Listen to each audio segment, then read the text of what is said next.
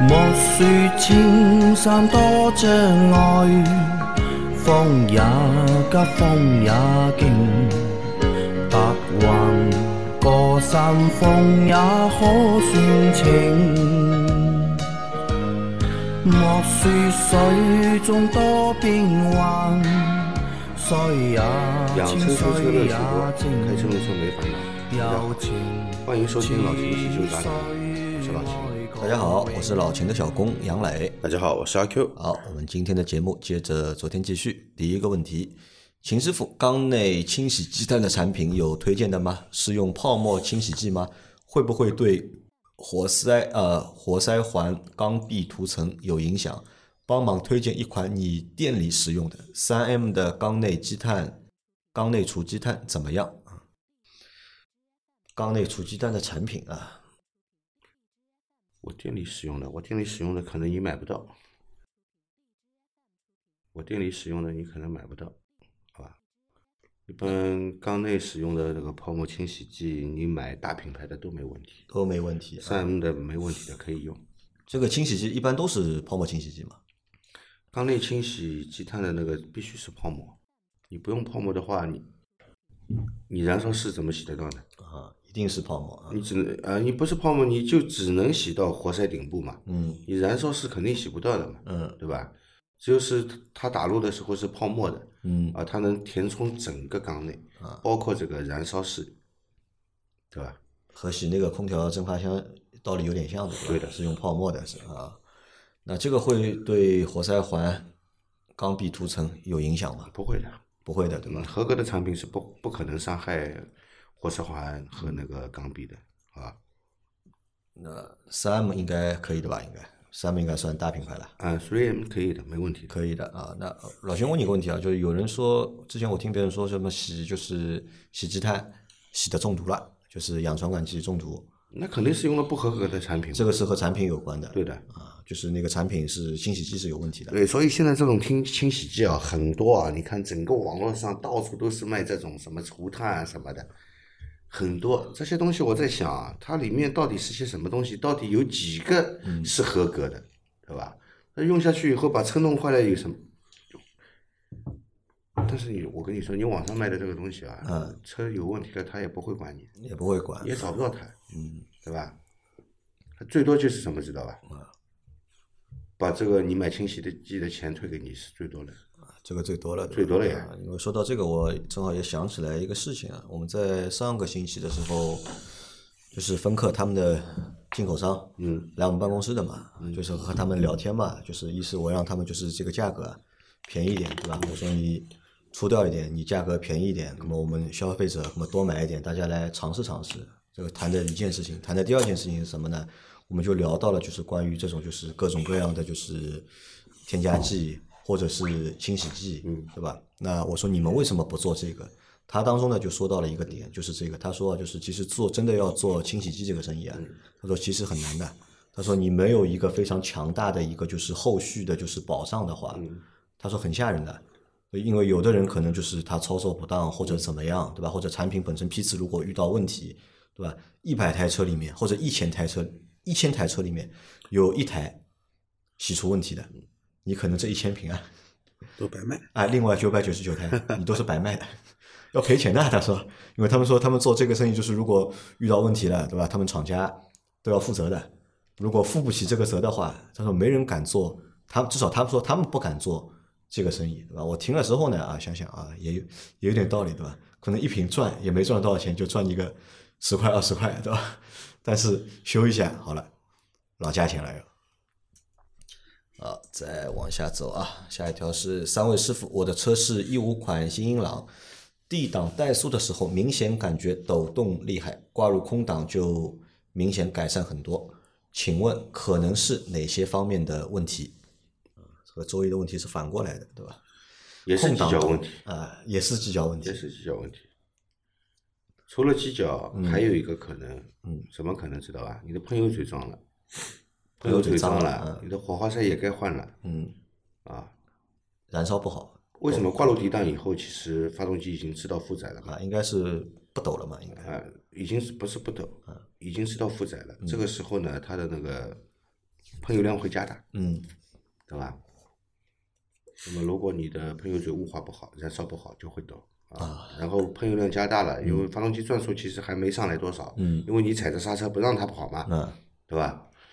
那个对火花塞的点火性能要求也提高了，提高啊。这个时候如果这个火花塞点火性能不够，它燃烧也不好，也会抖，也会抖啊。要么就是机脚问题，要么就是燃烧问题，对吧？对，好的。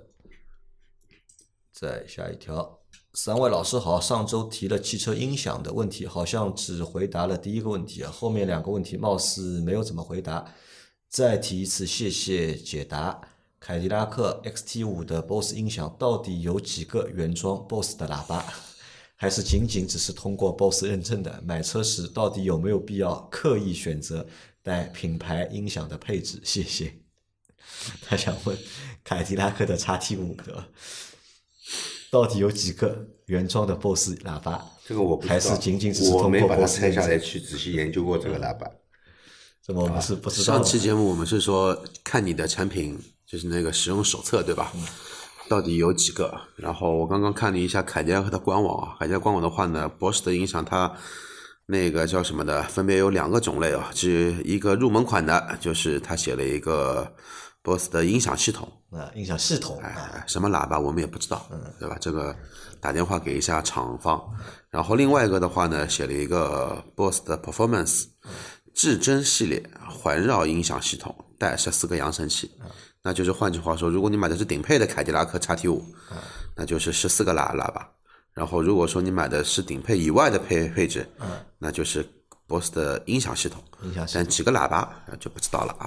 好的。然后他说有没有刻意有没有必要刻意选择带品牌音响的配置？有没有刻意带品牌？没有必要刻意去选，就是带这个品牌音响的这个配置。就买车的过程当中啊，就是选配置的过程当中，好像很少有人吧，就是刻意为了这个就是音响相对比较少，因为相对来说就是说车子的配置上到顶配或者说次顶配之后，开始配你给你配了品牌音响，嗯，它必然会在别的地方也会有也会有一些增加，所以说它是一个全方面的一个提升。嗯嗯，比如说那个那个那个那个，你任何一个品牌，它不可能说高配低配，嗯，只差一个音响，那这个死了，那高配做出来干嘛呢？作死，对吧？因为音响只是算这个车的娱乐系统嘛。对，预算范围有那个怎么说呢？宽裕的话，嗯，那我是相信一分价格一分货的啊，这个你是相信的，对，好的。再下一条，三位大师好，前段时间降温了，周末走了一趟高速，室外温度六到七度上下，水温表温度正常，开启热吹风不打开 A C 的情况下，高速油耗比夏季开空调还高了半个油左右。现在早上开车去上班，油耗也比夏天开空调还费油，这是因为水温升得慢，环境温度低，加上风速快，发动机热损失大，导致喷油量会比夏季要大导致的吗？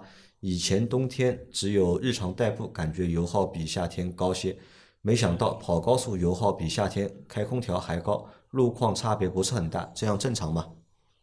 冬天跑高速对吧，油耗比夏天要高，冬季油耗是高的，嗯，好吧，因为这个温度低，你发动机其实工作温度都低，对，嗯，对吧？从燃油的燃烧效率来说肯定不如夏天，嗯，啊，这个从这个喷油嘴的喷油量来说，应该比夏天喷的也要多一 点, 多点、嗯，为什么呢？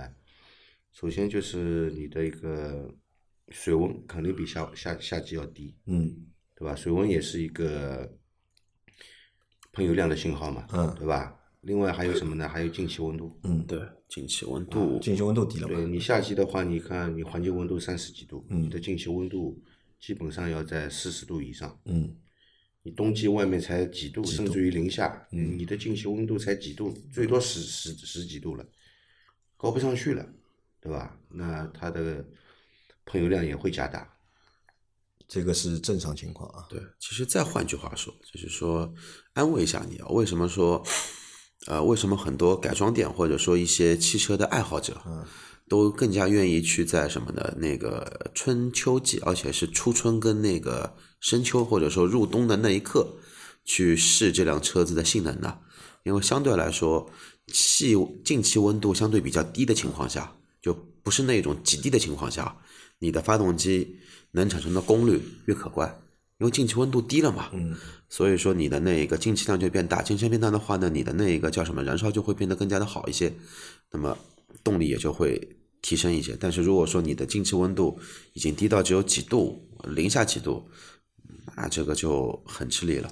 所以说你夏天开空调跑高速跟冬季不开 A C 跑高速的油油耗应该是冬季冬季会略高一些，略高一些。对，你看看北方的一些车友，像哈尔滨的那一些车友，基本上冬天的油耗都是比夏天的油耗还要再高个一两升油。所以现在不是有一个配置嘛，主动的那个进气格栅就会自动开关的那种。对，那那个其实对于冬季还是很有用的一个东西。对这个发动机的水温保、呃、保护，对保温保温会比较好，有有一个有帮助的，对吧？有帮助的，就防止那个撞风把那个水温吹冷掉。对。对啊，再说了，没这个东西前，我们上高速冬天会看到很多什么呢？公交车、卡车在车头上面罩什么？罩棉被呀、啊！对对，为什么要罩棉被了？就就是要保保，就是要保温呀、啊！你不然，柴油机本身就是工作温度就没有汽油机高，的话车还没热了，对吧？冷风一吹，发动机又冷车了，这个油耗就会高得很吓人的。嗯、好，再下一条，老师好，想问一下，手动挡车遇到前面有车下坡的时候如何避免碰撞避免下滑？遇到前面有车下坡的时候如何避免碰撞避免下滑？踩刹车。遇到前面有车下坡时候如何避免碰撞？那就踩刹车呀。这不很简单吗？踩刹车不就好了吗？踩刹车啊。对啊，踩刹车。这个跟是不是手动挡车没关系啊，你哪怕自动挡车子，你前面有车，你还是要踩一下踩刹车啊，不然肯定肯定会怼怼上去啊。好了啊，那这个我们就这么简单回答了啊。再下一条是，老师们好，单比隔音沃尔沃 S 六十 和下面八个比，第几款凯美瑞、雅阁、阿特兹、迈腾、君威、卡罗拉、金牛座、捷豹 X E L。只比隔音其他不比，看中沃尔沃 S 六十 和捷豹 X E L。 沃尔沃听说隔音差，捷豹后驱车怕下雨天跑高速会打滑，新手能买后驱车吗？是前驱车比后驱车更安全吗？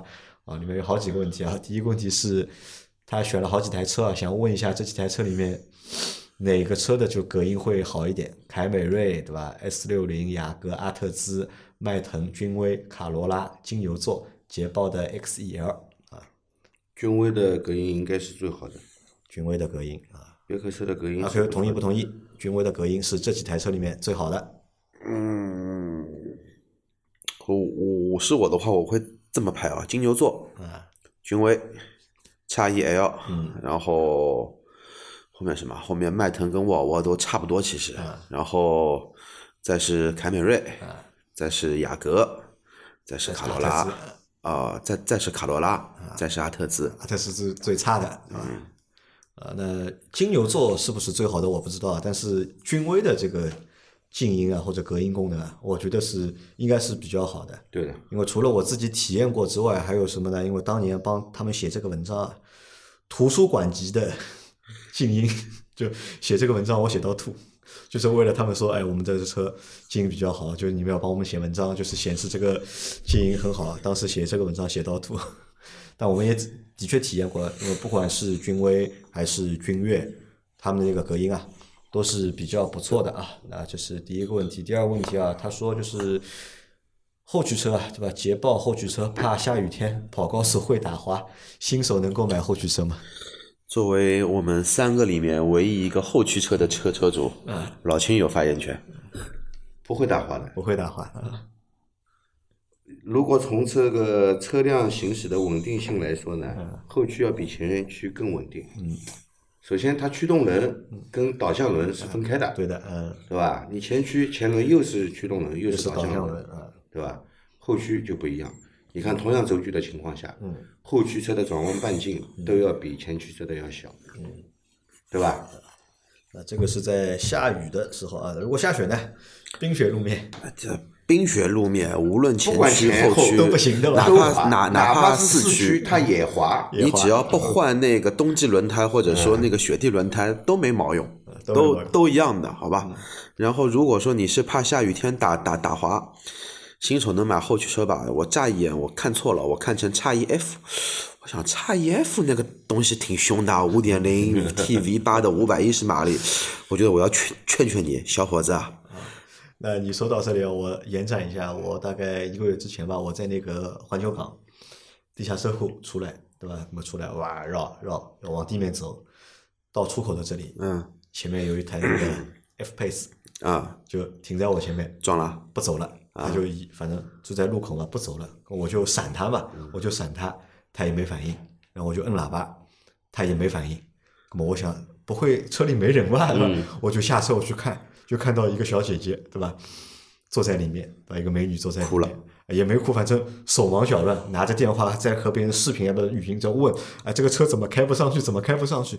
我说什么情况？他说不知道什么情况，就是开到这里我上不上去了。他说我就上不上去。我说那你再开一下我我看一下、嗯、我就看啊，原来它那个路呢不平的，你知道吧？对，它路是斜的、啊、路是斜的， 后, 后轮有一个轮子空转了，空转对，就是没有就是和那个地面贴得很紧，它有一个轮子在空转、嗯、空转呢就是因为它后驱的嘛就空转，这个车只听到就是油门，只听到那个发动机在叫，但是车子呢不动，然后呢在扭屁股在扭屁股。那么我说要么我帮你推一下，我就在想嘛，怎么怎么让他出去，是吧？我推一下，我想不太现实。我说要么，要么你这样，你往后倒一点，你再往后倒一点，我车也往后倒一点。那么你冲上去，冲上去看一下我，你或者你自己方向盘，你控制好油门，稍微踩大一点，对吧？那么你看看你出得出去啊？那么他试了第一次啊，不行。那么再试第二次的时候啊，总算就是啪出去了啊。那个时候我再看哦，后驱啊，好像遇到这种情况的话。可能会有一点点就是小小的麻烦，这个是 F-Type 的问题。为什么呢？跑车的悬架的它的一个叫自由行程本身就很短，因为跑车它讲究什么呢？讲究是一个操控性吧。减震器行程越长，也就意味着这个车的一个重心相对来说会越高，那跟跑车的一个理念是违背的。所以说呢，它一般都是短行程的一个减震器。所以说呢，它稍微遇到左右路面不平整的话呢，就很容易有一个轮子会悬空。嗯，而且这种跑这种小跑的话呢，都没有那个 L S D 嘛，都没有限滑差速器嘛。嗯，这种情况的话呢，一般就就像你说的这种情况，上不上去，上不上去。但是同样这个玩差一 L 不可能上不上去的。啊、对的，你买正常的普通的后驱车，对吧？就不会遇到这种问题。嗯，好吧。然后还有他说，就前驱车比后驱车更安全嘛？前驱车有这种说法吗？没这种说法。怎么说？前驱车在什么情况下比后驱车更加安全？嗯、在车辆面临失控的情况下，前驱车比后驱车容易救车。为什么呢？因为前驱车的特性是转向不足。嗯，转向不足的话呢，你只要收油门，车子就会进行一个正常的一个转向。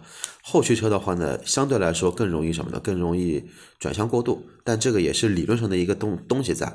但现实情况的话呢，他妈都有 E S P 的呀。嗯，都一样的，都一样的。你只要安全的开，对吧？你只要遵守交通法规的开，都一样的，对吧？没有什么这种说法，什么前驱车比后驱车更安全。对，所以我很讨厌现在在的那个抖音上看到很多侃侃而谈的前驱、后驱、四驱来分析的这么一些博主。他妈，我在想，那些人真的懂车吗？不是，我在我在想，你们到底有没有驾照？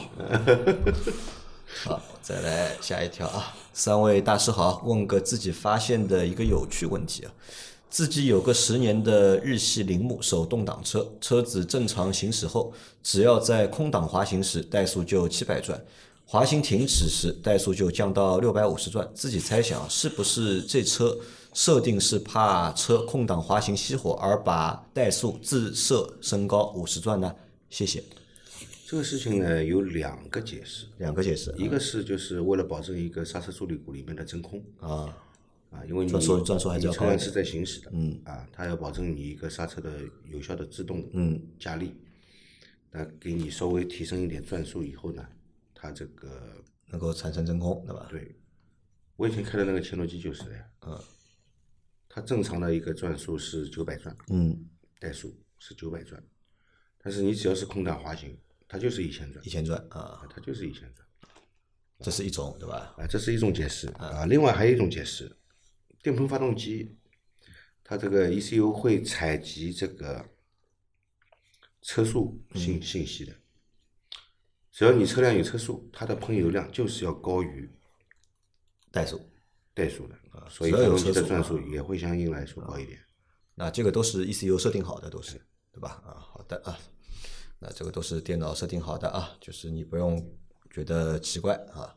来，再下一条，三位老板好，华颂车怎么怎么样？看着性价比好高啊，对吧？厂家黄了以后会不会出现维修保养困难？这个厂子倒闭了，你就不要去买这个车了，真的。它如果只是一个一个型号的车型停产，它能保证供应配件十年的，这厂都倒闭了，谁来保证你的供应配件呢？华颂好像只有一台华颂七，一台 M P V 用的还是宝马的二零发动机。就是你说性价比高吧？什么时候它性价比高啊？有一段时间上海买华颂送上海牌。我已经知道嘛这个事情，我我知道的，但是一定要是公司牌，嗯，就你公司买车买台华颂的这个 M P V 啊，他会送一块就是上海的公司牌给你。